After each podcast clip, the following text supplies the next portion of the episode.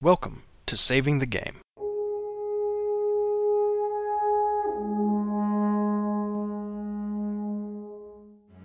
This is episode 25, Therapeutic Role Playing, recorded Thursday, September 5th of 2013, with your hosts Grant, Peter, Brandon, Mike, and Jack.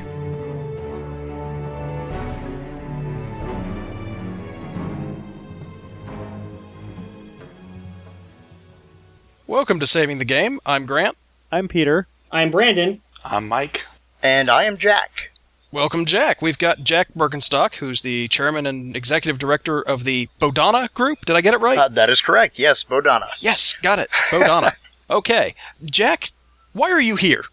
Uh, why, why are any of us here? I mean, that's that's a penultimate question. No, uh, I am here to uh, speak on the benefit of therapeutic gaming or the use of role playing games as not only a hobby, but also very in line with what your aim is to use them as more of a beneficial therapeutic activity that can not only be fun, but also can teach valuable skills, help people through difficult situations, most notably adolescence, which is where I got a lot of my interest in role playing games in this use. And also, uh, hopefully, do a little plug for Save Against Fear, which thank you, gentlemen, for the plug last week. Sure. Uh, wonderful No problem. fundraiser we have, yeah. So that's kind of my goal here. I've always enjoyed things that are fun and beneficial. No, it's the best of both. Where it's it's the Reese's of gaming hobby right there. You know. That's a perfect Exactly. description right there. yes, I I was gonna go with two birds, one stone, but the Reese's of the gaming hobby really makes sense. Yeah. I love Reese's. Well, it fits a gamer's diet, so how could you not? I feel like we need to go get an M&M Mars endorsement real quick. I'll be right back.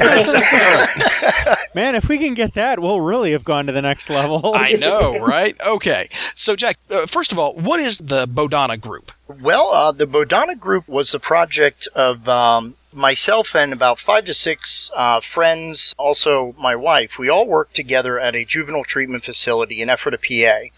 And uh, unfortunately, with you know economy and the industry, the facility shut down. And we all kind of sat on unemployment. We said, well, you know, we could ride the system for a while, but then we figured let's be noble and uh, kind of use this time to put our skills to use, doing what we knew we do best, which was helping not only victims of sexual abuse, but also working specifically with perpetrators of sexual abuse. Okay. We work mainly with uh, adolescent population and pre-adolescent population, and it's definitely a demographic that is needed. And we kind of believe in a two-prong approach. One, you have to treat victims of abuse because they definitely need that help to be a survivor and move forward. But on the same hand, you need to treat the perpetrators because they make more victims if they go untreated. So we kind of hmm. thought, let's put our skills to the test. Let's treat teams. Let's work on treatment innovations, solutions, helping other companies work with this population, and also working to help the staff who work within that difficult population because that is definitely another demographic that kind of goes unsung. Yeah, listeners, if you're wondering why we got this guy on, you have not been paying attention after that description. Yeah. You're absolutely right. And so the Bodhana Group's been working for a couple of years now? Yeah, correct? uh, Bodhana was officially incorporated in 2009, so we're on our fourth year anniversary now. And you're a official nonprofit, right? Yes, 501c3, I 501c3. Okay. That that actually, ironically, was the first thing we got done. Most uh, agencies wait until a little bit of time has elapsed, but we figured we'd kind of knock that out of the box first. Well, I'm I'm glad to have you on. And the thing I'm really excited by, aside from the conversation we're about to have, is your fundraiser, which is in its third year now, right? Correct. And this is Save Against Fear, which is a gaming convention in Lancaster. Yes, Save Against Fear, uh, to be honest, it initially came out of the idea that we needed funds because of lack of traditional grant funding for what we Right. wanted to do. So we figured, what do we know? And about 75% of the Bodhana group are avid gamers in their own right. So we kind of sat around and said, what could we do as a fundraiser? And we then ran the first Save Against Fear, which, you know, was kind of a small outing for the first time. And as we were doing the event, and specifically when I was talking to uh, Rich Thomas from White Wolf Games, he had shared with me some stories about how he had gotten letters over the years from people who had written in to White Wolf saying, you know, even though it's like a horror setting, a very kind of scary thing, he said, I've gotten letters from people that said, this experience of gaming in this environment has really helped me deal with a lot of trauma. That fighting the monsters in the game then kind of correlated to these people as to fighting the monsters within. And hmm. from the That's m- very interesting. I mean, from the moment we had that conversation, I was like, okay, wait a minute. There's something here more than what we had initially thought of just kind of turning our hobby into a fundraiser. So at that point, we kind of got together and we were like, what about therapeutic role playing games? So we shared our personal stories and how they had helped us during turbulent periods in our own lives. Right. Um, and then we also had used them for some social groups at the facility. What we kind of found was the the guys were getting along better. They were working better as a team. We saw some problem solving skills developing with the guys. So we were like, wow, looking back on it, we never really put the pieces together. So initially, I have to say thanks to Rich from White Wolf because without that kind of impetus, we wouldn't have started to make the connection that we're really going kind of full strength with now. Very cool. And Save Against Fear, like I said, it's in its third year. Pretty big convention now. You've got a three day con planned. Yes, uh, three day convention will be held at the Lancaster Convention Center, that is in downtown Lancaster. October, let me get the dates right, 11th through the 13th? That is correct. Uh, Friday the 11th through Sunday the 13th. We're basically running seven blocks of about four to five hours a pop. And we literally have exploded within the last couple weeks. We, we've gotten a lot of internet traffic and, I mean, special events. We have the Pathfinder Society running about 21 sessions of Pathfinder for the weekend. Uh, we have members of the Catalyst Game Labs team coming out. We are officially part of the Year of Shadowrun. Excellent. It's pretty much uh, systems from all genres. We we have our D and D's, we have our Shadowruns. We also have members of the Grown as Gamers podcast coming out to run sessions and support the event as well. So it has literally exploded hand over fist. We have a lot of new people who are coming out to run games, donating their time, which is always phenomenal. We have support from about 13 different companies in the industry, including White Wolf, Kenzer and Company, Chaosium, Artel Saurian, uh, Steve Jackson Games is on board for the second year in a row. Marvelous. Yeah, ton of prize support, ton of fun. Uh, basic design is it's forty dollars at the door for the weekend. Uh, if you go to www.saveagainstfear.com, you can pre-register, getting yourself a ten dollar discount. We're looking to have nice little kind of entry swag for everybody, as well as prizes for the weekend. Uh, and it's a chance to. You guys said it best last week. Um, what was the phrase that you had used? Because uh, Jared of the Bodhana, he wants to to market that like as a bumper sticker or something. It, it was just so beautiful. He is entirely welcome to do so, actually. oh, careful what you wish for there. no, go for it. If we can help Yeah. you guys, you know, take our verbiage. Play good games with good people and do good things, or something like That that. is a, yes, I that was, is um, exactly. good people playing games while doing good works, I think was the specific wording. Should we do our scripture and uh, get into the meat of the discussion then, guys? Or yeah, let's go ahead. I can't find the thing anyway. All right. all right, Let's get our scripture going. Who wants to do our Old Testament reading? I can do that. All right, All go for it. So this is Psalm 103, verses 2 through 5. Bless the Lord, O my soul, and do not forget all his benefits, who forgives all your iniquity and who heals all your diseases, who redeems your life from the pit, and who crowns you with steadfast love and mercy, who satisfy you with good as long as you live, and that your youth is renewed like the eagles. And if you don't mind, I'll take the second one here. Book of Luke, chapter 7, verses 20 to 23. One of my favorites. When the men had come to him, they said, John the Baptist has sent us to you to ask, Are you the one who is to come, or are we to wait for another? Jesus had just then cured many people of diseases, plagues, and evil spirits, and had given sight to many who were blind. And he answered them, Go and tell John what you have seen and heard. The blind receive their sight, the lame walk, the lepers are cleansed, the deaf hear, the dead are raised, the poor have good news brought to them. And blessed is anyone who takes no offense at me. and then this last one is Could I offer John to 8 take oh, that, if you don't mind? Please. Okay. Uh, Yeah, go for This it. is uh, John 8, verses 3 through 11. The scribes and the Pharisees brought a woman who had been caught in adultery, and making her stand before all of them, they said to him, Teacher, this woman was caught in the very act of committing adultery. Now in the law, Moses commanded us to stone such women. Now what do you say? They said this to test him, so that they might have some charge to bring against him. Jesus bent down and wrote with his finger on the ground. When they kept on questioning him, he straightened up and said to them, Let any one among you who is without sin be the first to throw a stone at her. And once again he bent down and wrote on the ground. When they heard it, they went away, one by one, beginning with the elders, and Jesus was left alone with the woman standing before him. Jesus straightened up and said to her, Woman, where are they? Has no one condemned you? She said, No one, sir. And Jesus said, Neither do I condemn you. Go on your way, and from now on, do not sin again. Thank you very much. Aside from talking about Save Against Fear, Jack, we wanted to talk to you about the tool that you guys use, uh, therapeutic role playing. You brought a couple of points in on this, but I wanted to start with kind of a definition of what therapeutic role playing means, what it is. Okay.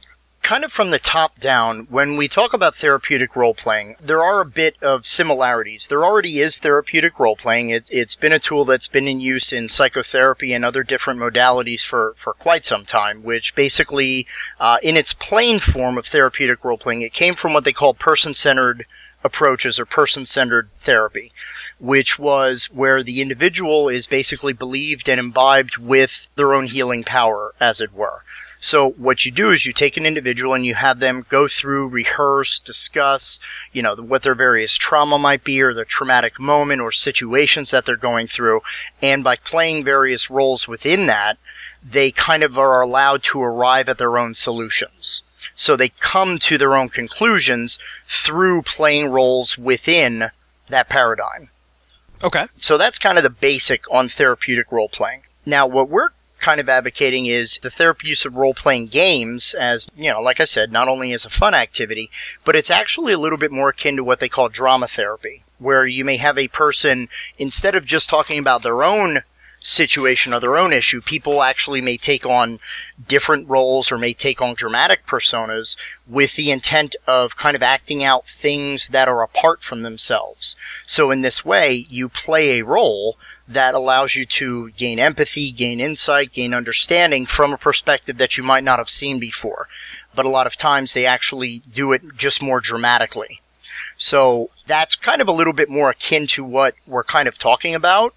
And the idea is when you have a person who's who's going through a difficult situation. I mean, if you really want to unwrap the whole thing, there's there's multiple different levels that we Sure. have developed this approach to.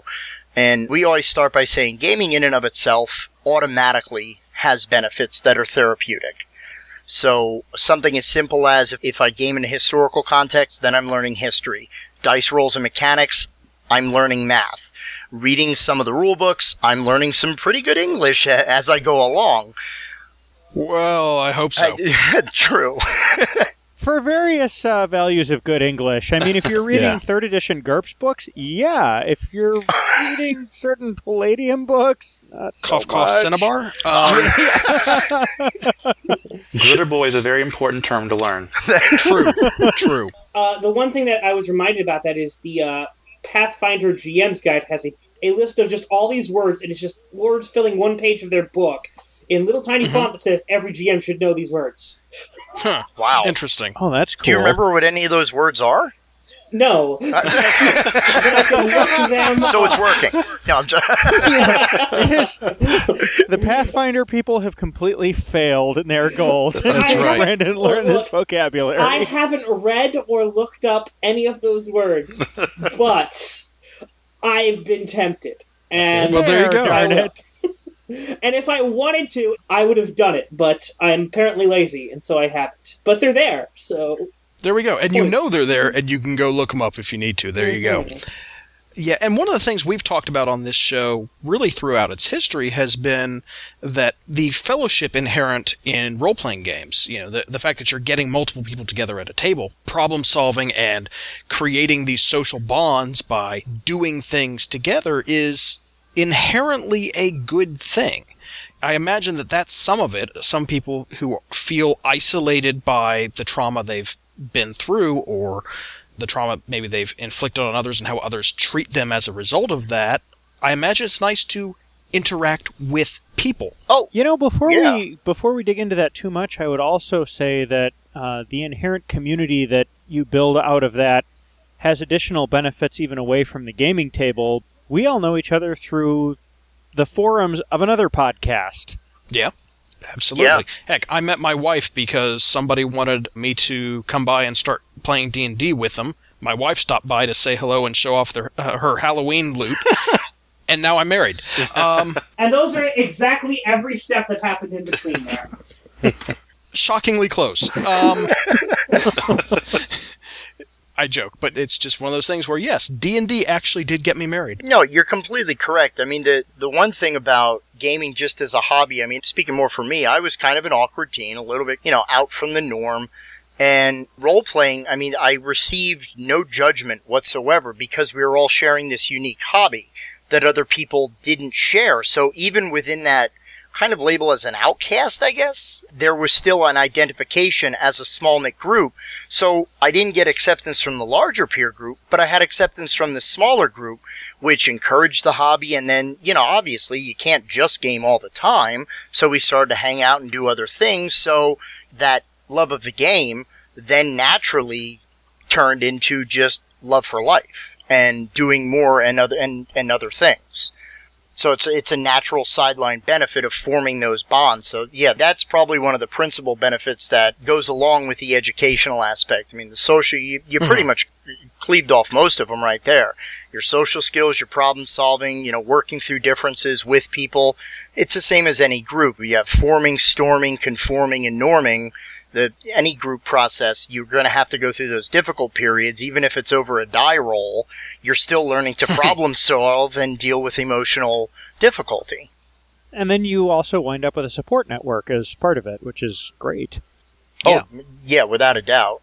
So I was just curious too about, um, you know, when people are, are coming to the Bodhana group and uh, looking for therapeutic role playing, do they see the escapism that role playing offers as something helpful to maybe even separate themselves from the past and start to look towards the future? At the moment, we don't have the approach as kind of a full fledged treatment offering. That's one of the things that we're in the middle of doing. Uh, we, Okay. we actually are in the process of developing a manual. It's kind of like a guidebook for use for parents as well as clinicians, you know, so it, it will be lay accessible as well as, you know, the professional bend. But uh, honestly, I think that that's kind of where a lot of the initial connection to gaming as an activity that then turns therapeutic. I think that's a lot of where okay. it comes from because you know you can't really force change on a therapeutic level with people if they're not ready or comfortable for that change. So the escapism is a very welcome entrance because you know a lot of people will play initially to escape. You know, I even joke now, still playing Call of Cthulhu and Star Wars and whatever I play that you know I spend all week being Jack, and sometimes that can get stressful. So you know, for a couple hours, I don't want to be Jack. Well, I want to be my bounty hunter Rodian, or you know, I, I want to DM my my Call of Cthulhu session or whatnot. So that escapism definitely is part of the initial buy. Okay. And, and oddly enough, that escapism creates a safety zone, which really is at the core of why this approach is so workable and usable. Because therapists often talk about how to have meaningful dialogue and, and expression and exchange, you have to have a safety zone. Person has to feel comfortable and safe. And in the confines of the game, you have the safety of it's your character. You have the safety of the milieu. You have the safety of friends and a support system that are there. So that natural safety zone then allows a person to relax and accept any kind of new concepts, new lessons, new skills, new approaches because you're naturally put at ease. Right. There's a, a layer of separation there. Yeah, which can be healthy. Uh, I mean, initially, if someone does need to initially escape all of that stress that they have, now granted, and there are probably some naysayers who, who may say nay, that too much of any good thing can be a bad thing. So, you know, a person Right. can eventually use it as a way to hide. So that's kind of why that balance and, you know, even drawing a person in and such, you got to be very careful with that at some points. It, it does. I think role playing does offer a unique brand of escapism too that you don't see in other media. Like, I mean, obviously you can go too far and get too involved in the escapism, but it, it is a nice separation, like you said. You know, from your day job is probably not going to have you uh, hunting down anybody or uh, trying to find some bounties. Hopefully not. Otherwise, my job Yeah. description has Yeah. changed Well, dramatically. I mean, his day job would be that he's a U.S. Marshal at that point. But, um, Mr. Kimball. Yeah, well, and it's it's also both uh, social and participatory, unlike a lot of other forms of escapism. I mean, if you're if you're reading a book or watching a movie, those are passive and solitary activities. That's true.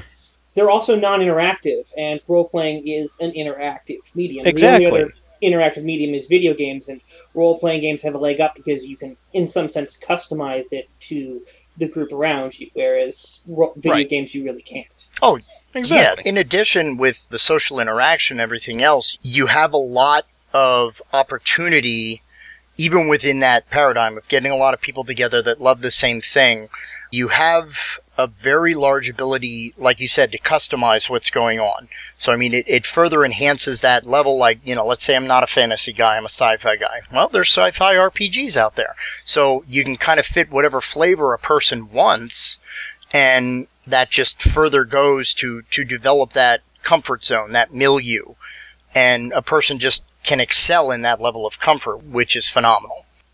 Now, let, let me ask when we talk about customizing a game, are there specific customizations you make to role playing games that you're using in a therapeutic context as opposed to a home game? There are a level of alterations that should be made or can be made depending on the individual. Most of them, I would say, are more story or milieu description based. Because uh, one of the whole things about creating that comfort zone within this this operation is that if I'm you know playing with someone and the whole concept of or idea behind us playing is to help that person ameliorate trauma or deal with trauma well i definitely want to be very sure that when i'm doing any kind of like event description or milieu setup that i'm not reinfusing that trauma so Yeah, you- you- absolutely. yeah you'd have to be very careful about how you do some of the interactions you'd have to be very careful about the setting because the trick really with this whole approach and i'll say this for any kind of therapy really is that most of the time if therapy looks too much like therapy then i'm not invested in therapy because i'm being talked down to or i'm being told what to do and and people get more investment from any therapeutic process by feeling that they generate the therapeutic content Okay. so that's one aspect. Now, another thing is there are maybe certain adaptations, and this is actually one of the planned sections of the book that you'll want to make depending on maybe if a person has a diagnosis. Say you're role playing with someone who has uh, attention deficit disorder and the brain kind of bounces around and whatnot. You may want to make your combat descriptions, uh, adjust the rules a little bit to make them a little bit quicker flowing so it's more engaging for that individual. So it's not necessarily just the story or the milieu, but there's always things to look at in terms of mechanics. There's also things to look at in terms of like distractions in the gaming setting. I know personally I, I've gotten a lot of good bang for the buck for my own ADD issues just because of having to stay focused because I'll miss something in the adventure, like Right. a clue or, or something. Right. So talk about sideline benefit. We had an episode, oh, months ago, on lines and veils, which is a term that was coined in the Sorcerer RPG. Okay. Yeah.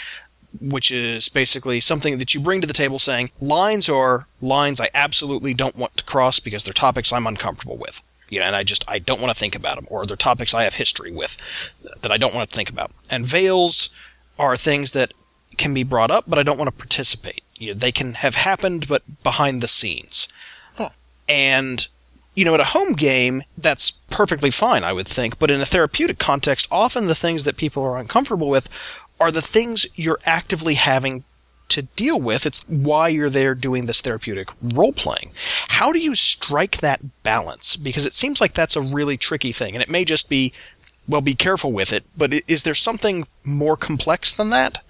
No, I wouldn't necessarily say complex. I mean, when when you're dealing with that kind of idea, you want to. It, it's kind of like what they call immersion or exposure therapy, where you may have hints of it at first. You know, it's like if you're afraid of spiders. Well, maybe you'll meet like a daddy longlegger first because it's a slightly small, non-harmful spider. So you just kind of put maybe vestiges or aspects of what that fearful thing is. I mean, I would say that you know definitely if you're talking about one of those critical issues that a person is dealing with, you definitely want to make sure to have some overcomer success conditions built in on kind of an open spectrum because the conquering within the game would definitely kind of transmute to conquering outside of the game. So, I mean, I would definitely say that it is a fine balance and it really is going to depend on a lot on the participant's reaction. Because if, if you introduce the concept and you see that the person's a little gun shy about it or the person's very nervous, then you'd naturally want to pull back and then maybe introduce that mechanic again so that slow introduction you know, every time you're kind of hear the same scream, eventually that scream isn't so loud or so piercing because, well, I've heard it thousands of times before. So it's about that kind of idea of you introduce it, but not in like a big bang explosion kind of way because then that might be too much for that person to handle at that moment. So you're really, right. Uh, a, a lot of it is attention to the participant to see how they're doing as the material progresses. Okay, and shock therapy, though it may work in movies, isn't actually good cognitive yeah, therapy. That's one of the big Hollywood myths. Just like you know, it just takes one special person to make that connection, then your bipolar just magically goes away. Well, not so much. Well, it's up there with you can hack different digits of a password separately. I mean, exactly, exactly. How do you deal with GMing this stuff? I mean, it sounds like it's useful, but like it would be very emotionally draining. Well, that's kind of another reason why it's good to kind of slowly introduce or gently introduce a lot of the material. Not only for the impact to the individual, but also the impact to the person. I mean, I, I would say that as just kind of a general rule of thumb, if it's heavy traumatic type of scenarios that you're talking about, obviously this is not a standalone mechanic. This is not something that should take the place of any kind of conventional therapy. It's something Right. that should be done definitely uh, under guidance.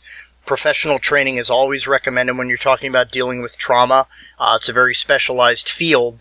So, I mean, I guess the clinical aspects would be more for the high test, very heavy duty scenarios. And when we talk about therapeutic benefit, maybe on a family level, uh, we might be talking more about maybe dealing with a bully or something like maybe dealing with grief. One, one of the favorite examples I've always used when describing this whole approach to people as, as we're developing it is let's say you have a person who's really having a hard time dealing with grief. Well, maybe you could build into an adventure that they have to go on a quest to seek this item and they need the item to progress through the story.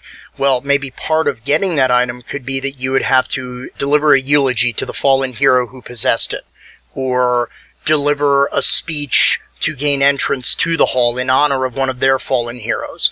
So you're simulating the act of grieving and you're helping that person develop a eulogy so they're they're literally practicing the skill within the context of the game. Right. You're not saying, well, you're going to practice this so you can develop grandpa's eulogy. You know, you're not that over the top with it, but it's Yeah. it's still providing an atmosphere. Uh, because when you were speaking earlier about gaming being that really unique experience, you really hit the nail on the head. Role playing games and video games specifically have, have a form of reasoning learning that is unique to those activities. There's a very good game called Everything That's Bad for You is Good for You. And it describes how in video games you have a learning curve that cannot be simulated or duplicated in any other activity. Because I go into a game and I fool around with the buttons a little bit and I've learned, oh, I can double jump here. But you get to test that world without true consequences in that system. So you're allowed the freedom of exploration, the freedom of expansion, and you're learning the rules as you go. And role playing game is very similar, but with that interactive quality, you have the added benefit of being able to basically beta test social skills without fear of losing friends. I want to discuss some of the benefits that come out of role playing. One of the benefits could be that it's providing not only a, a safe place where they're not in the situation and they can get some distance from where they're at. Like you were talking about the, the grandpa speech, and well, you have to deliver a eulogy to your own grandpa would probably be something that, as you said, will push people away and not actually get them to actual grieving. But delivering a eulogy for this other person who isn't real and was never real, but still is something that they can practice on as being helpful. And it also gives them power, I would say. Yeah. Is that right, or am I just. No, you're you're completely correct. There's a lot of work that's been done with play therapy and drama therapy. There, uh, there was an activity I read about the other night where you basically have a child create basically like a Jiminy Cricket kind of conscience avatar thing. And you basically use that persona as a way to help a child come up with decisions and, and to craft responses to a situation that they're dealing with. And really, I mean, they're talking about creating a PC that, you know, has aspects and has personality and qualities that you might want to aspire to. Or on the other end, you can mm-hmm. play as a character that you, has qualities that are not favorable. And you could see the impact of those choices very much as moral lesson or moral instruction. If you're rude and underhanded to people, this is what happens. If you approach a problem this way, this is what happens. So, you know, it definitely is empowering because you're making the decision, even though it's in the vestige of your character, you're still the one making that active decision. So you're the one that's practicing the skill. But you kind of don't realize you are because you're doing it through the guise of your character. I can completely, totally see that, uh, especially when you're talking about like being rude to people and the consequences that follow. Because as people who've listened know, I'm, I'm running a game called Y2112, and we just basically talk about how I'm trying to put morals and lessons in the story. Last session, there was a huge moral lesson where basically a guy that they were plotting on killing revealed that he knew about their plan the whole time and kind of chewed them out for being really, really mean to him uh, while they were in jail. And it was effective so much that one of the players who was the most hated of this person in character wrote him this huge long apology letter. Wow. Uh, yeah, that's proof in the pudding right there. Yeah. So, Jack, I'm curious too. You, you mentioned earlier that you deal with people who were were victims and also, um, I guess, did the victimizing for a lack of a better term. I'm curious, do you treat these situations differently when you, you know, go to look at these situations in a role playing game? Definitely. Uh, especially, I would say, on the part of the victim. There's a couple of fine tuned points when you talk about victim treatment. One of the things that I always say is that when you're dealing with a person who's a victim of any sort of trauma, be it, you know, sexual, physical, emotional, you always have to make sure when you're helping the person through it that you're not interpreting the trauma for them because a lot of people who are victimized have an innate ability to navigate, negotiate that in their own right. And, and a lot of well-intending therapists will approach folks kind of gingerly and with that kind of assumption, well-intended, that, oh, that must have been horrible for you. Well, and a lot of people go, no, actually, I'm pretty okay with it. I've, I've made sense of it and, I, and I'm moving forward. Right. And, you know, the therapist is like, no, but that must have been horrible. Well, it wasn't until you started telling me I should feel horrible. So, wow, thanks for that. Um, so, I mean, when, when approaching a person who is victimized, I mean, again, it, it always goes back to the comfort level of the individual. And it always goes back to their comfort discussing that material. I mean, some people, may not even be at that point where they want to talk about that yet. So in that way, I would say don't approach that material to force that conversation, but instead it, goes back on the safe space creation. That if you create that space that will have that social adjunct and that support system connected to it, that will naturally impart to a person that if you are uncomfortable, here's people you can go to. So, I, I mean, a big factor of, of the therapeutic use of role playing games really, eh, eh, in addition to that safe space creation, is all about maintaining the fun. Because that's where you downplay the heavy therapy, but still allow therapy to result. Because it's not a session, it's a game. We're here to have fun, but we can still craft parts of that session to be therapeutic or have therapeutic content. Because, because truthfully, any interaction that yields a positive benefit is therapeutic. I can totally see where you're coming from there, and the idea of make sure it's fun is, you know, really important. I, I think that's that's very interesting. How do you tackle it differently with the offenders, the the ones that have gone in and victimized somebody else? Is the goal to induce remorse in these people, help them through existing remorse, a little of both? What are you trying to? Given that this is again somewhat individualized probably. Yeah. Yeah it, very individualized. I mean one of the big things and, and i'll kind of put on my my so experience hat here for a second i hope i don't get too therapy uh, so please stop me if i'm going too deep down the well it used to be thought in the world of sexual offender slash perpetrator treatment that the whole goal was to do just that to instill guilt to instill remorse to have a person have to you know take accountability disclose everything and develop that empathy as a necessary component. Uh, what we're actually finding out is that you get more mileage by focusing on approach goals instead. So instead of telling a person who's in treatment, you know, you're bad, you're bad, avoid, avoid, avoid, basically what you're kind of unintentionally doing is you're limiting resources for that individual because you're focusing more attention on what not to do. So okay. you utilize instead what they call uh, self-regulation or an approach goal system where instead of telling me what I shouldn't be or what I shouldn't do, why don't we focus on what I should be and what I can do? It's the whole thing where if you tell a person, don't think about victimizing or don't think about children or population. Naturally, you have to think about something to not think about it. Right. So instead, let's focus, and, and I think that your mission and your podcast exclusively really speaks to this, that, you know, let's use these more as an opportunity of kind of showing the benefits of the good side, you know, of doing good things, of having good attitudes, having good problem solving skills, you know, all these different things that good characters would exemplify as kind of a model lesson for individuals. That was kind of the approach there. I mean, again, you can't make it too heavy when you talk to, especially to teens, because that, you know, oh, all right, uh, it's a lesson. I'm, I'm checking out. I'm done. Bill, oh, you know, yeah. check please. Um, but instead just kind of constructed that, and it's very simple in the context of a gaming because you get more with honey than you do with vinegar, so honey starts to look like a better economy. So you're kind of going for the Philippians 4 8 approach whatever is good, whatever is noble, etc. Think about this stuff instead of avoid thinking about all this bad stuff. That is perfectly stated, yeah. Okay. I, I now have a new favorite verse. Peter's great for that.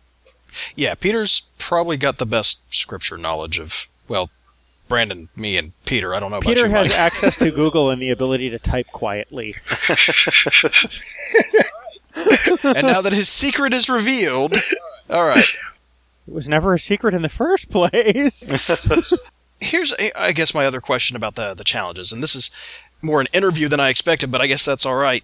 You know, there's some obvious challenges with therapeutic role playing. There's obvious challenges in the fact that you're dealing with very personal very sensitive topics, you know, as part of the Bodhana group specifically. Obviously, the techniques you're advocating and trying to formalize are applicable to other forms of trauma, but specifically sexual trauma and sexual victimization, it's very personal and, and very emotional.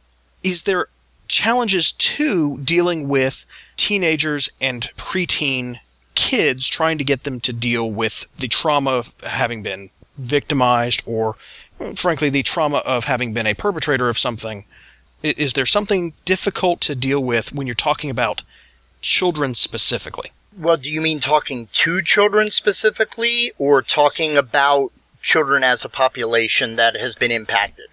Dealing with children in a therapeutic role playing game context. When you sit them down at the table, are there specific challenges to that that you wouldn't have with adults or older teenagers, other than trying to get them to focus because they're 11. I, I, would have to say, I mean, the particular challenges would probably be more centered around getting a person invested in the game, interested into the game. Again, I don't think there's really a particular difficulty with the material. I mean, a, again, most of a, a lot of victim treatment is is very strengths based. It's about you know empowering the individual, strengthening the individual. So, I mean, success within the milieu of role playing definitely lends to that empowerment. So, I mean, I guess that would probably be one of the biggest factors you'd want to put in. You know, success within the game translating to success as the individual, feeling that they've conquered obstacles, then kind of taking that battery energy, so to speak, and then with the additional session material, taking kind of that good feeling and translating that over into the real world. That's another aspect that, that's very important, which is why I recommend other therapy kind of be aligned with it or working with it at some point to help translate those things out of the game into the real world. Guys, do you mind if I ask him some specific questions about what kinds of games he uses for this? One of the things that, that we actually talked about fairly early on was whether we wanted to create our own system. And we kind of came to the conclusion that there's way too many systems out there. And, and truthfully, the kind of thing that we're talking about can be done within any system. And part of the idea behind that as well is, is just building further on that safety aspect and that zone of okay, if you, if you will. You know, if I'm a sci-fi guy, D&D won't do a thing for me. If I'm a fantasy guy, please keep me away from, you know, Shadowrun and, and other systems because it's not my bag. So, I mean, realistically, I would recommend tailoring your system to the interest level of the participant, also the mechanics and cognitive level of the individual. So if you have something that's not really math heavy, you could get the same bang out of a storytelling type of system something very akin to like fairy tales or um, there's actually a very nice system that's very child oriented uh, called meddling kids which is produced by pandahead productions and uh, I Have not heard of oh it. the, it's you can get it on DriveThruRPG for like four or five dollars i believe and the, the whole idea behind the game is that you're making your own Scooby Doo crew. So they use the archetypes of like the jock, the athlete, the beauty queen, you know, those kind of things, but you make your own like anthropomorphic talking thing that And the kinda- Velma. Ex- exactly, the Velma. Okay. Jack, are you familiar with Todd Zurcher's game The Trouble with Rose? No, I'm not.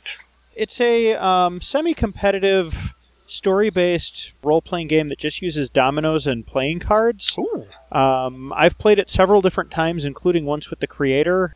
It's very good for giving people just enough mechanics where they're motivated and then kind of pushing the system out of the way. You may want to take a look at that I one too. definitely shall. I, I, I want to throw in there that the trouble with Rose is great. I used it in a whole bunch of games, especially if I don't have my full party there. It's like, okay, well, we're, we're doing a campfire tales. Bring out the trouble with Rose. You're all playing your characters. Yeah, one of the one of the best single gaming sessions I ever played was that actually. Uh, Nice. Uh, There you go. this is a question that actually I was going to ask before you kind of answered it. So what you're saying is rules light systems will tend to work more for this approach than a crunchier rules heavier system, or does it just not matter? I, I wouldn't say that it doesn't matter completely. I would say that for certain people, and, and again, it's it, this approach is completely about playing to the individual. I, I would say that if you have a person who is very mechanics or combat driven, who may thrive in a minis kind of system, it would help with the immersion and the comfort level of that individual, which just helps them then because the more immersed you are in the activity, the more benefit you're going to gain because you're catching more. You have a larger mitt, so you're going to get a bigger ball. I wonder too if for some people having the heavy layer of mechanical abstraction helps remove yourself a little bit from the immediacy of it and adds that extra layer of, of comfort and insulation Yes. against some of the topic oh, material. Oh, most most definitely. I mean, the whole idea of the safety zone and the, and the whole PC being an identity to work with or through is all about setting up various layers of comfort between you and the and the material. So yeah, you're perfectly correct. The more heavy crunch that there is, I could separate myself, but I'm still immersed. So I'm not completely outside the house here. I just might be in a different room of it you know what I mean? And that material's still there. Mm-hmm. So, I mean, that on one hand is awesome. And then on the other hand, you know, if you have a storytelling mechanic that's very rules light, that definitely I think would speak a lot more to kids who are typically more free form. This is speaking more on the play therapy, drama therapy aspect of this approach. That it just letting a kid go nuts, you, you're amazed sometimes at some of the content that that person talks about just because they're on a roll. And sometimes in your greatest moments of comfort, you may talk about something very, very sensitive to you. So either way, it can be absolutely cool to, to have that variance in system because it allows for that individualized level of comfort and connection. So choice of a system, we didn't want to lock it down to any one system so no one would really feel alienated or ostracized. Uh, and we also didn't kind of want to bank for one over the other. You know, no favoritism here. Uh, everybody has Oh, their sure. game. But, I mean, there are definitely benefits and drawbacks to each form. But, you know, realistically, it depends on the individual. Depends on the player and their preference. Okay, so two things. First, my co-hosts have informed me via the chat and the hangout that I mispronounced Todd Zircher's last name, so sorry about that, Todd. And second, so do you favor like one shots or full campaigns or some kind of like, you know, arc based thing when you're doing this therapeutically? Is this do you do it as kind of like a long term thing with recurring characters or is it based purely on how much access you have to the kids you're dealing with? That would be the biggest point to whether it would be the epic arc or, you know, something short burst. I would say that I mean again it kind of depends on the individual and what and what their motivation and what their comfort level is. I mean I think that one shots wouldn't really lend themselves to this because if you're using more of an arc long storyline format, you have more chance to not only be immersed and connected to your character, but speaking on the social aspects, you have more of a chance to develop that cohesion with the rest of the party. So, so when you have that cohesion with the rest of the party, you develop that better over a long term. Plus, you have more opportunity to construct longer narratives that would enable you to do that thing I mentioned earlier, where you're kind of immersing an element little by little over time. So it's that kind of small appearances of the big bad leading up to that kind of big fight a long arc storyline definitely speaks more to that. Okay. So that brings up another question. How large of a group do you usually use with this? I would imagine you've got a therapist as the GM, but how many patients do you have in the group? Well, when we utilized it in the facility, um, we typically ran with like a group of maybe about three to four. I would definitely not recommend a, a very large table setting for this type of thing. Yeah. Because you, it, for a couple different reasons. I mean, one, you need to make sure that you're kind of keeping an eye and, and a heart for the individuals to make sure to know where they're at, especially if something gets a little bit rough. Also, uh, and again, it depends on people, but I mean, learning those problem solving group dynamic things Typically, you'll form closer bonds with a smaller group a lot quicker because there's less people. Also gives, you know, folks more opportunity to throw in, to play. So, I mean, there, there are a lot of benefits. I would, I would say three to four would be an optimum group. I've always kind of found that's the sweet spot for role playing groups anyway. Oh, yeah. I really, I really like three players and a GM. I. Mm, uh, it uh, depends on the game for me, but yeah, three to four four is actually my my good number. I, I, definitely get the point though about not wanting to share the spotlight around too much. I think that's important, especially in a game with younger kids who, well, let's face it, little kids often yeah. shorter attention span. well, a shorter attention span, and frankly, they want to be noticed more.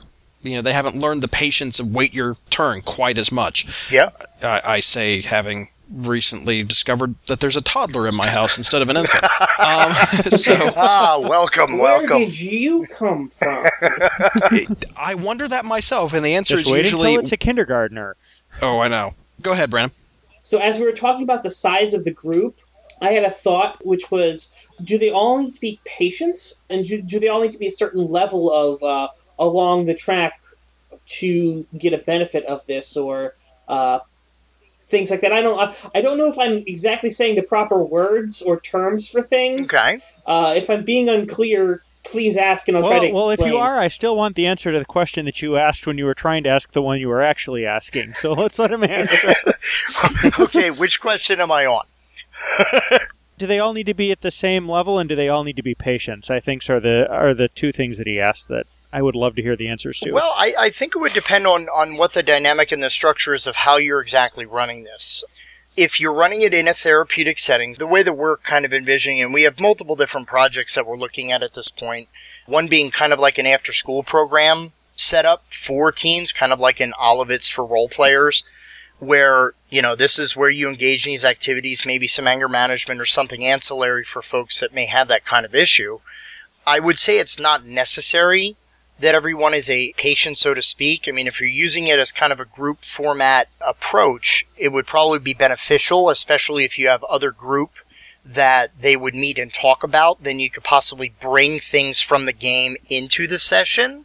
Okay. So, so that's one option. I mean, the whole idea behind it, again, as as we're developing it, is that we want to be very kind of aware of the multiple uses of it because, I mean, just as any gaming group is going to be very open forum, there are groups that operate better with, you know, folks who have just started playing versus folks who have played for years. Um, I, I would say that there would be some benefit with having therapeutically minded sessions that would include people who are not client, but that would probably be more akin to like more of a home thing, where like if a parent would be running a session for their child and friends, you wouldn't contain maybe the high therapy topics, but it would still be therapeutic. You know, like I said before, things like dealing with bullies or dealing with anger. So it doesn't speak to one specific style uh, I would say if you're dealing, though, as always, if you're dealing with heavy therapeutic topics like things like trauma and such, you would definitely want to keep that within a group setting. I mean, mostly for confidentiality purposes. So if someone would have any kind of breakthrough during the context of that, that information wouldn't be jarring or stigmatizing for that person. Like if I suddenly was like, you know, I want to talk about my abuse. You don't want to make that child feel unsafe at all within that context, especially for such a moment like that.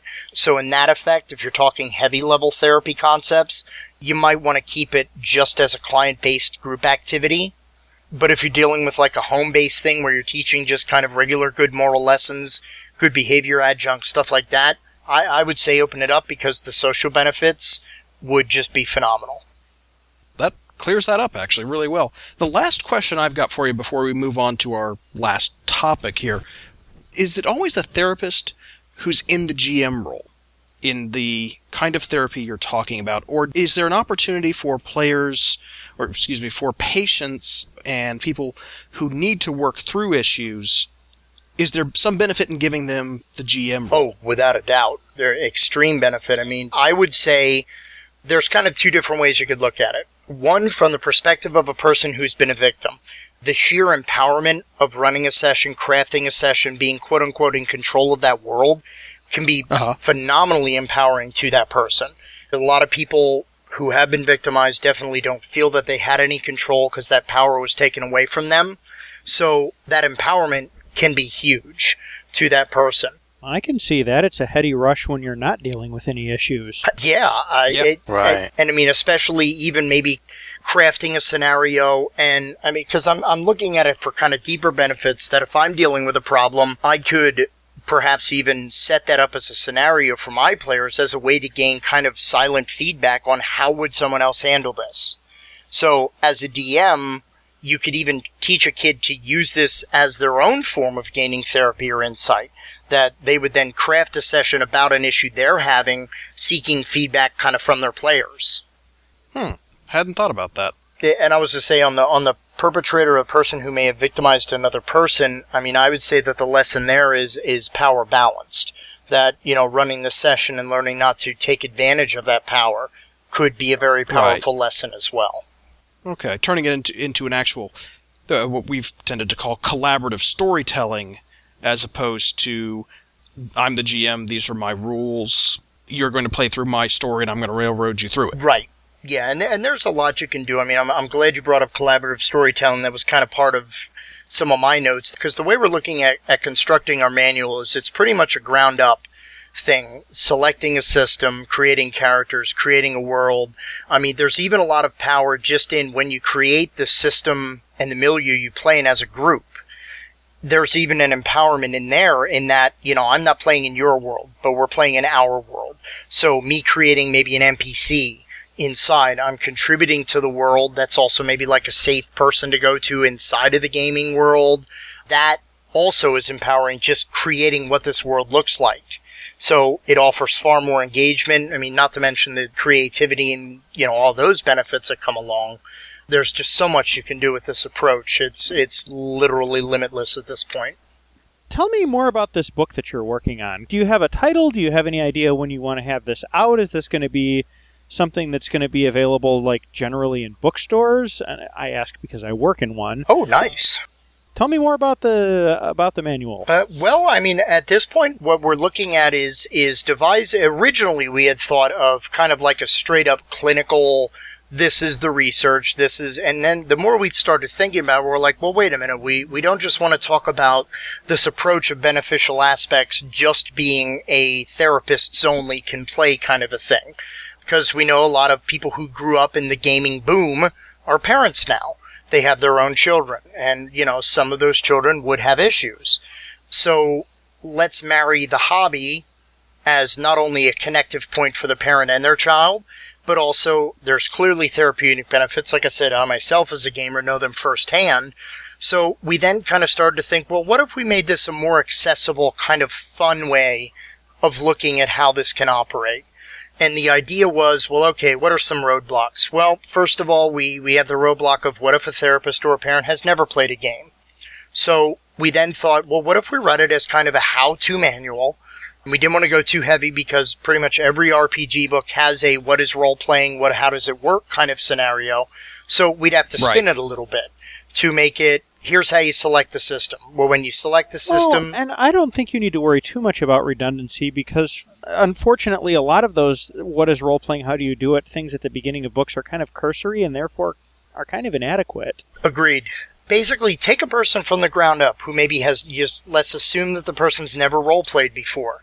So talk about how to select the system, learning the rules, what are the challenges that make because you know we kind of looked at it as kind of like a dummies format almost where here's some of the core concepts we're going to hit on throughout and as we touch on them here they are when you're selecting a system, make sure to pay attention to the genre you're picking, or make sure to look at whether it's rules light or rules heavy. At every step of the process, we're kind of guiding the person to how to construct the whole activity therapeutically. And then getting into the meat and potatoes on how to craft the system and how to create the world. Uh, because even the act of character creation is extensively therapeutic because you're basically beta testing your personality, especially in hmm. adolescence. Aspects going all the way up to, you know, what your alignment is.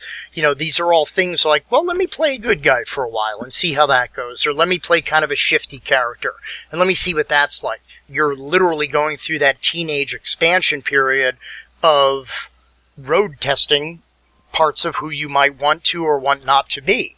So letting parents in and, and also clinicians in on how all of the aspects of a role playing game have therapeutic benefit. It's just about trying to construct an environment where the therapy is allowed to grow, but it on the same hand isn't too heavy. And that's and that's a tough balance to maintain. So, So you mentioned the Dummies series. Are you planning on using kind of a similar lighthearted, informal tone when you're writing it then, or Uh, yeah, to a very large part. I mean, uh, uh, obviously, sections and chapters that will speak to sensitive topics like persons who have suffered trauma. You know, we definitely want to not be quite so lighthearted in those in those sections. Uh, but we actually Right, you run the risk of being flippant. Exactly, and and you definitely don't want to underscore the severity of, of that scenario. So we kind of thought, uh, actually, on one hand, we're looking at designing it to almost look like an RPG manual. You know, with very nice color illustrations and you know little character asides and such like that to kind of make it. Because a lot of the a lot of books that I've read about gaming, which are phenomenal, mostly because I speak the gaming lingo. I know what crunch means. I know what Right. you know, player character and non-player character. So at the same time, we wanted to make sure, uh, as we're crafting and creating this, that the lingo itself is inviting and not kind of ostracizing the person. Because you know, as welcoming as the gaming culture is to folks, there's also kind of an air of unintentional smugness that can happen sometimes. Well, it's a subculture. Yeah, ex- You know, with it's got its own language and its own kind of traditions and that sort of thing. And until you get familiar with those, it can be a little intimidating. Yep. And just trying to break down some of those walls. I mean, at this point, we've started crafting our, our kind of skeleton bones outline. Uh, I mean, conceivably, we're looking, you know, within a year, year and a half to try and get something off the ground. And we want to definitely have it available in, in traditional bookstores, ebook format. Looking also maybe like things like uh, DriveThruRPG and such. Just really just trying to get it into as many hands as possible to really proliferate the use and you know the kind of positive aspects of role playing, which definitely have been severely underscored over the years, to speak of it lightly. Yeah, it sounds like something that, frankly, both the therapeutic industry and the role playing industry have desperately needed for a long time. Yeah, I'm just wondering where I can place my pre-orders. Yeah, no kidding. Just, uh, this is the definition of a day one purchase for me. So Yeah. Well, but thank you. That wow. tell me a little bit about kind of the research process that you go through in developing this, because it sounds like you're doing some, like, I guess for lack of a better term, clinical trials of this. Most of the clinical trials that were, you know, things that we did when we were still working in the facility, which were quite a number of years ago. So we haven't had really the opportunity because of the lack of funding and such for programs like this. We really haven't had the, the chance to take it to a clinical level as far as trials lately. That's one of the steps that we're moving into. I mean, there's a couple different organizations. I know the website, the RPG Research, is definitely a phenomenal resource. CAR PGA, uh, Committee for the Advancement of Role Playing Games, is a wonderful website to check out as well. One of the problems I've kind of seen is there's basically not much research past, I would say, 2001, 2002 maybe, on therapeutic benefit. And a lot of the articles that are out there were those mid 80s articles, a lot of them kind of written by, you know, organizations like BADD, bothered about Dungeons and Dragons, you know, and a lot of them are mm-hmm. kind of more focusing on the negative is this harmful aspect. I have to say that a lot of European countries have been doing a lot of very good research about therapeutic applications specifically to different diagnoses. So, I mean, the first step always is to kind of do a lib review to look at what's out there in the field currently. Um, I know that a woman named Sarah Lynne Bowman has written a phenomenal book that you may want to check out. I'm actually pulling up the title here on my Kindle. I have it, so my apologies there. She wrote a wonderful book that is called The Functions of Role Playing Games, which uh, is undertitled How Participants Create Community, Solve Problems, and Explore Identity and it's it's a very wonderfully written book that you know kind of mixes a little bit of LARP with a little bit of RPG as well, talking about a lot of those therapeutic aspects. But really, most of what's been written is kind of dated. So one, it's all about getting that information, getting that lit review together, seeing you know what some of the limitations were, what some of the pitfalls might be, and then trying to figure out because uh, the big question with any therapeutic approach, even suggested, is going to be legitimizing it. And it's all about, well, it's a great idea, but how do we measure it? And unfortunately, a lot of the benefits that we're talking about aren't really the most quantitative. Right. They're, they're the most qualitative. Isn't that kind of a problem with therapy in general, though? I mean, yeah. kind of hard to put numeric values on emotional healing, isn't it? it very hard. I mean, looking at the, at the quantitative analysis, I mean, anything that typically that is grant funded and, and such like that typically is show me how it helps.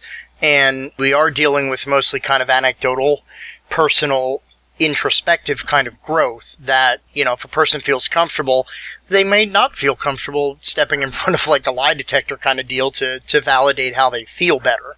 So there's definitely a challenge with that. So, I mean, on one hand, it's definitely a, a, the- a theoretical approach which will have benefit. I know play therapy and drama therapy validates the approach in and of itself, but when we're talking about use for higher level concepts, that is definitely going to require some clinical trials, which you know may, may be a little bit hard to measure. That will definitely be a challenge, I would have to say.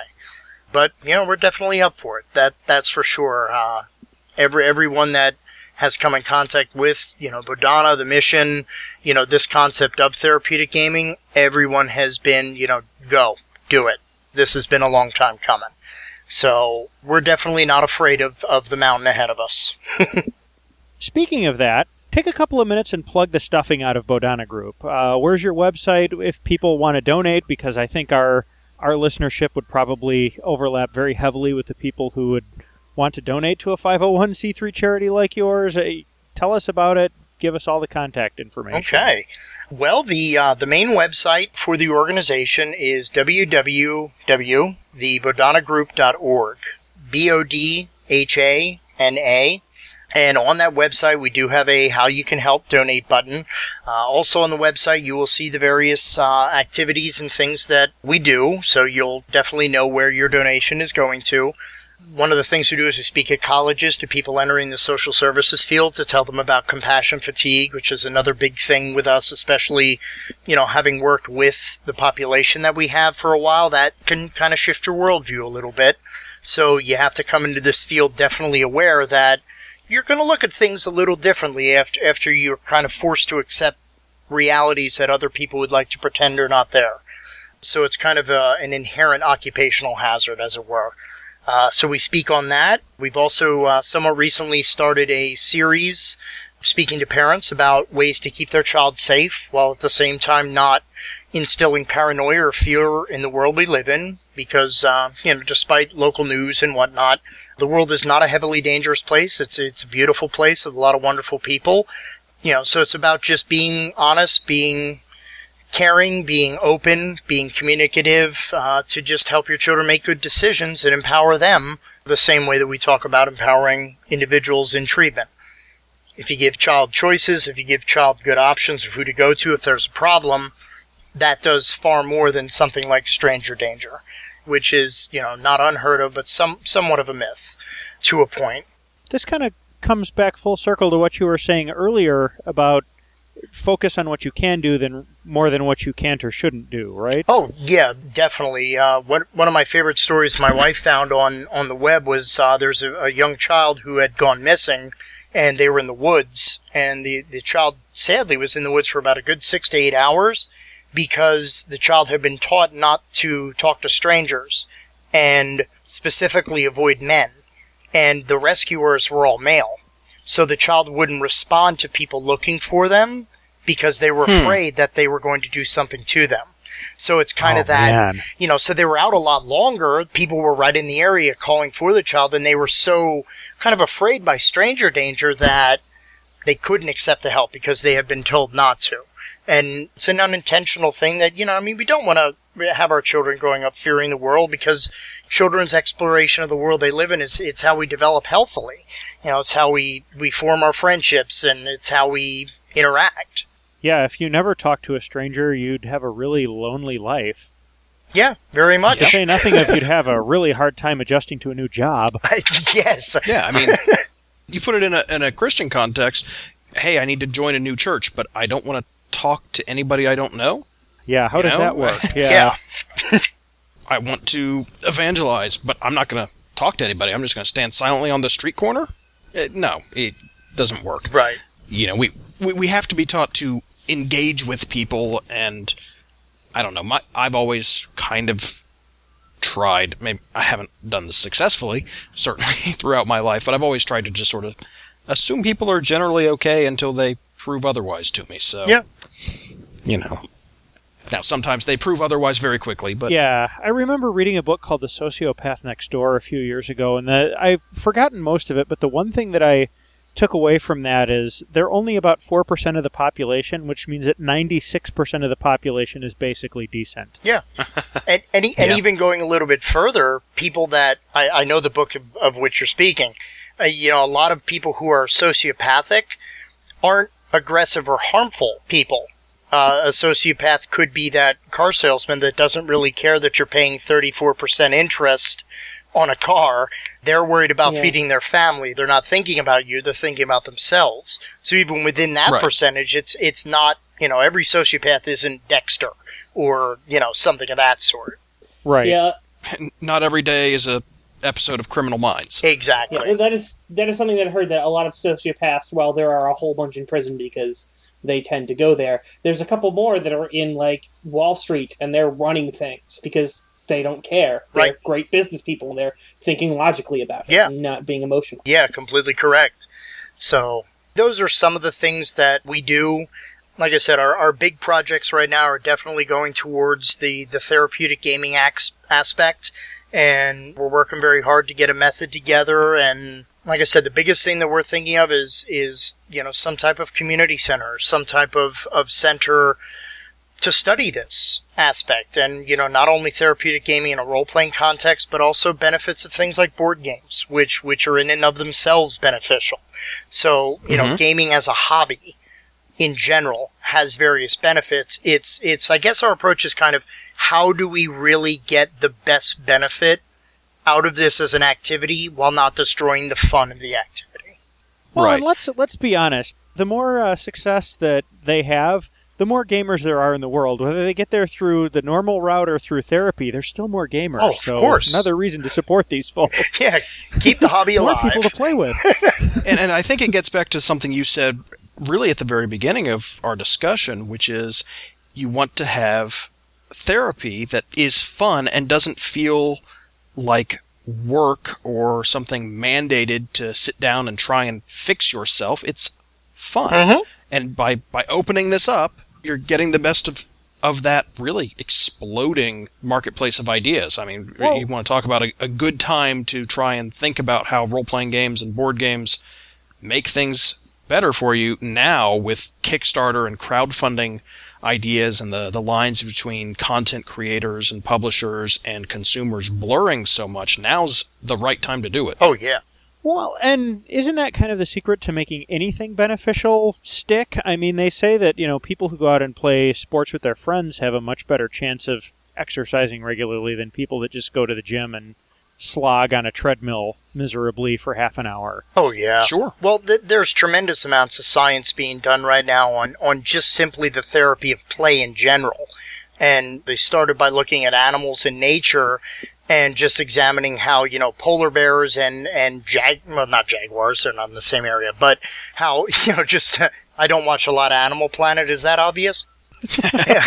how how animals in nature that might seem to be enemies will engage in play. They'll just hop around with each other, you know, kind of like my cat and my dog. You know, they they jump around with each other and they go nuts. And there's an inherent benefit just in play, just just play, have fun. Mm-hmm.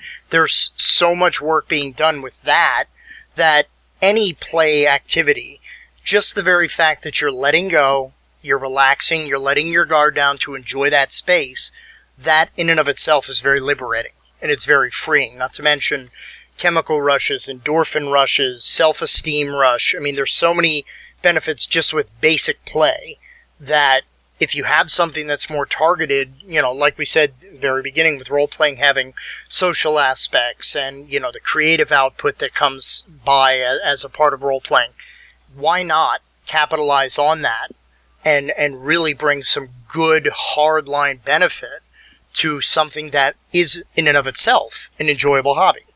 Why not tap into that vein?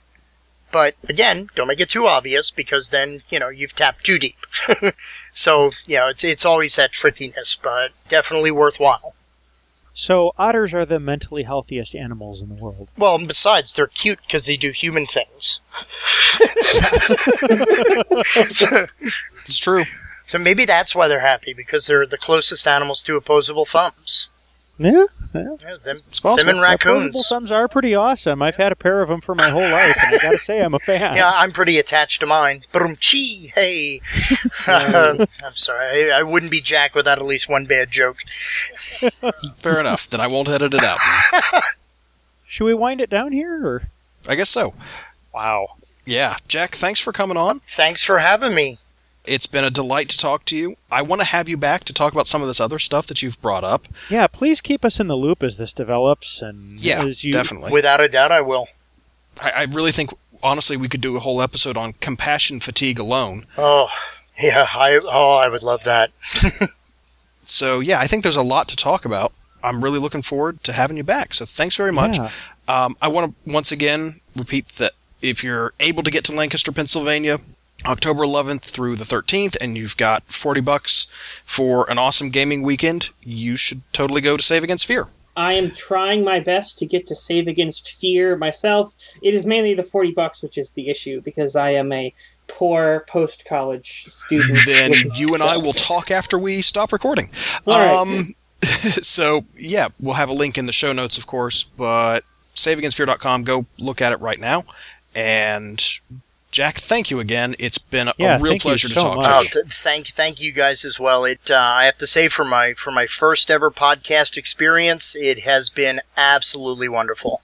Uh, you guys are, are incredibly friendly, incredibly great to talk to, and, and thank you uh, on behalf of Bodhana for, for allowing us a platform to discuss our ideas and, and get them out to everybody. I uh, uh, we're really looking to generate some good excitement, maybe some web-based kind of conversations, getting people's ideas and testimonials out there. So, you know, Yeah. please, Yeah. uh, say- if you have any stories out there of how gaming has helped you, just send them to the Bodhana Group at gmail.com. And I would love to hear your stories. We'd love to be able to use them to kind of generate this approach. Uh, it this is going to be a grassroots kind of thing. So please share share your stories. Awesome. Uh, then I think we're going to wrap it up here. Folks, thanks for listening. We appreciate it, of course. And from all of us here at Saving the Game, have a good one. Yep. Thank you. Good night, everybody. Peace out. This has been a production of Saving the Game, copyright 2013. This podcast may be redistributed under a Creative Commons non commercial, non derivative license, provided that credit is given to SavingTheGamePodcast.org. Our music is by Ryan Humphrey. For past episodes, podcast news from our hosts, or to connect with us, visit our website at SavingTheGamePodcast.org. God bless, and happy gaming.